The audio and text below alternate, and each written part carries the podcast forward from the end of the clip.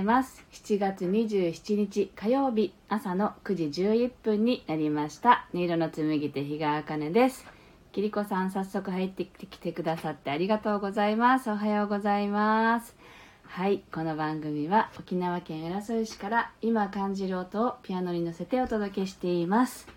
はい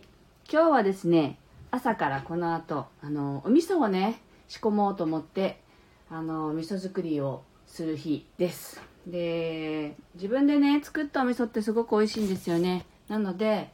あのまあ大豆をねあの昨日煮て準備ができたので今日はまあすりつぶしたり塩とね麹を混ぜ合わせたりとかしてねあの寝かせるっていうところの作業までやっていくんですけどなんかこう一人でやるとねちょっとねあの大豆を潰すので心が折れそうになるのでいつもあの気の合う仲間をね集めてあの2ヶ月おきとかでね味噌作りをやってるんですけども今日も作っていく日です。というわけでまずは今日のあの1曲目「心を整える」というね感じでいつものように弾いていきたいと思います。是非呼吸を意識しながらお聴きください。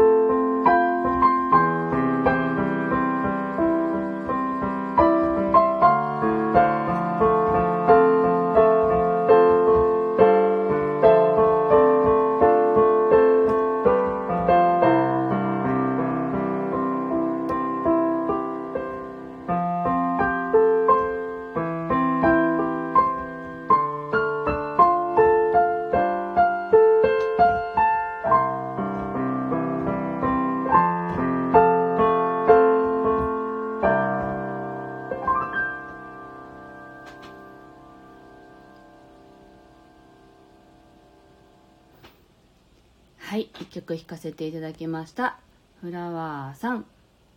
飛行機雲さん。占い師バッキー満腹さん。でリスコさん。おはようございます。占い師バッキー満腹さんは初めましてですかね。おはようございます。ありがとうございます。はい。えー、っと弾いていたらあのお味噌の話だったんですけどすごく周波数の話を思い出したので少し話そうかなと思うんですけど昨日ですねあのうつ病の方の復職再就職支援をする事業所でねあのピアノヒーリングっていうプログラムをもう担当して8年になるんですけど昨日がその日であの行ってきてあのあありがとうございますバッキーさん朝から癒されますといただきました。嬉しいです。ありがとうございます。で昨日あのうつ病のね方のところに行ってあのその場所ではあの一人一人に、まあ、与えられた時間が1時間なのであの、まあ、参加者が10人いないぐらいなんでね毎回。なので1人ずつこうお名前を聞いてその人の曲を演奏するっていうことをやってるんですけどでやっぱりこう演奏してるとこう何て言うのかないろんなものがこうね入ってくるというかイメージとして見えたりとかっていうことがあるのでまあ、あの一人一人のイメージも見えるんだけれども全体としてやっぱりその場にいるとその人たちのみんなのものが共鳴するのであのみんなのに感じたことっていうのをねあのお伝えしたんですね。でそれが何でわかるかっていうね話になってあの何年も前に脳波測定をしたことがあって、まあ、ここでも話したことがあるかもしれないんですけど私の脳波とこうお客様の脳波とっていうのをこうやった時にあの脳波がね一致するっていう場所が何回もあってで、まあ、それが共鳴なんだけれどもその共鳴によってあその人の情報が入ってくるんだなっていうことを私はその感覚的にはあったけれども測定してちゃんとそうそれが私の中でやっぱりそうなんだっていうふうにあの落ちたんですね自分の中に。でそれで周波数とか脳波の話とかをいろいろやってたらあの終わって後にこうちょっと聞きたいですっていう方がいらっしゃって周波数って何ですかっていうねあの質問をされたんですね。で周波数って目に見えるんですかとかあのどうやったら感じるんですかとかそんな感じだったのであ周波数はあの私の理解では全てのものには周波数があるはずですよって。なので、まあ、それは目に見えないかもしれないけど例えばあの何て言うんだろう。初めて会った人とあこの人とは話せそうとかね。あのなんだかこの人とちょとはちょっと敷居が高そうだなとか喋れなさそうだなとかねあれあるじゃないですか。苦手な人かもしれないとか。そういうものをきっとご自身でキャッチしてるんじゃないですかって。例えば日本人だったら空気を読むとか。それも全部自分の周波数とその場の周波数が合っていれば近ければああ居心地がいいって思うはずだし合わなければ極端にあなんか嫌だそこ入りたくないとかね。なんかそういう感覚的なものってみんなわかると思うんですよ。それが多分周波数で感じることはできるはずですよっていう話を一応したんですね。であすいません。あのわかめちゃんおはようございます。あパッキー満腹さん。へえって。ありがとうございます。あフラワーさんも嬉しい。ありがとうございます。そう。であの周波数はそう振動波動って呼ばれてますで合ってます。はいそうそうだと思います私も。であのいろんな言葉表現はあるんですけどあのみんな振動があるんですよね。でまあ音は分かりやすいですよね。音として聞こえるから。でも音も振動です。で周波数です。なのであのでその方がね「えじゃあ見てください。私のこと見えますか?」みたいなことを言われてね「いや見えません」って。あの、そんな急に言われて見えませんとか言ってね、なんかそんな話をしたんだけれども、でもなんか、本当にそれってあるじゃないですか。だから、あのそれだってみんな一人一人感じてるし、その人の中にあるものが何なのかって、例えばリーディングとか言われてるようなね、あの、そういうものが、あの、すぐにはできないとしても、あの空気は読めるんですよ皆さん。だからそれが周波数のを利用したしているってただ意識せずにそれができてるんだよって話をまあしたんですけどね。だからなんかなんかそういう話をしてあこういうことがあの話せるっていいなってなんか思いながらね。でやっぱり皆さん復職目指してたり、まあ、来るのがやっとな方とかもたくさんいらっしゃるのでその方たちがこう声を出して質問してくれること自体がやっぱり私にはすごく嬉しいことなんですよね。で大体皆さん顔を上げずに目をも合わさないという方が多いのでだからなんかすごく嬉しいなというひとときでした。はい。あバッキーさん。私も波動や想念を受け取るので分かります。感覚伝えるのって難しいですよね。そうそうなんですよね。難しいんです。なのでなんか証明しなきゃいけないのかなとかね最初は思ってたんですよね。私も。例えばこう音をね感じて音からこう取るメッセージっていうのがやっぱり私はあるのでなんかその時にそれをどう取ってるのかっていうのを証明しなきゃいけないんじゃないかとかね最初は難しく考えすぎてそれで脳波測定とかもやったんですよね。でもまあやったことでね、あの、はっきりしたこともあったから、それはそれでこう伝える手段としてはすごく良かったんだけれども、必ずしもね、証明する必要はないんですけれども、話しやすいっていうのは、今としてはやってよかったのかなって思う面はあります。はい。というわけで、あの、なんでこの話になったかっていうと1曲目弾いた時にものすごく元気だなと思ったんです皆さんが。あの今日写真をあの沖縄のそのガジュマルの木と月桃のねはあの月桃がいっぱい咲いてる場所があったのでそれを合わせて撮った写真を撮ったんですけどこの写真の植物のようにあみんな元気だなってすごく思ってなんかそれを感じ取ったことが嬉しくて周波数の話をさせていただきました。ありがとうございます。では2曲目を弾いていきたいと思います。あちかこさんおはようございます。はい。でははい。皆さんの周波数に合わせて 弾いていきたいと思います。気持ちよく聴いていただけたら嬉しいです。よろしくお願いします。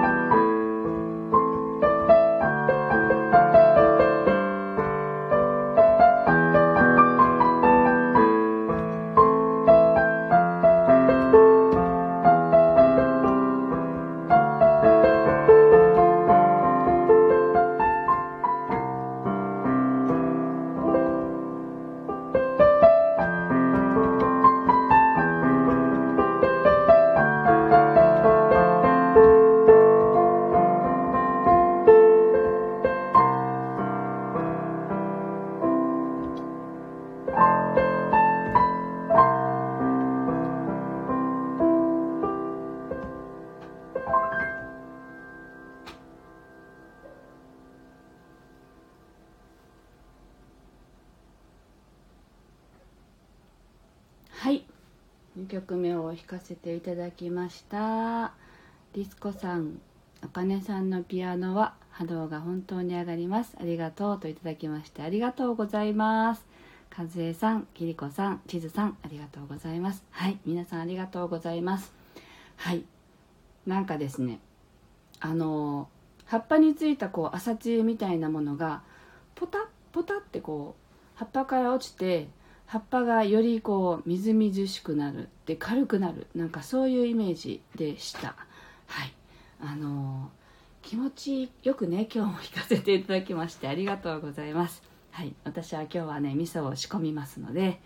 あの1ヶ月でできちゃうのでねあのすぐに食べれるんですけどあの作ったお味噌はやっぱり子供たちがよく食べるので作った方がいいんだなと思いながらね。なかなかあの手作り毎日できないのでこういうねあの味噌とか毎日こう食べるものはなるべくこう手作りしてあのそうじゃないところはちょっと手抜きをしてみたいなね。そんな感じでうまくやろうと 思っています。今日も一日ね。あの皆さんあの楽しく過ごしてくださいね。私もすごく嬉しかったです。あの明日もまたやりますのでぜひあの遊びにいらしてください。あ、ビビさん遅かったって、そう、今日もう終わっちゃ、終わっちゃった、みたいな。ごめんなさい。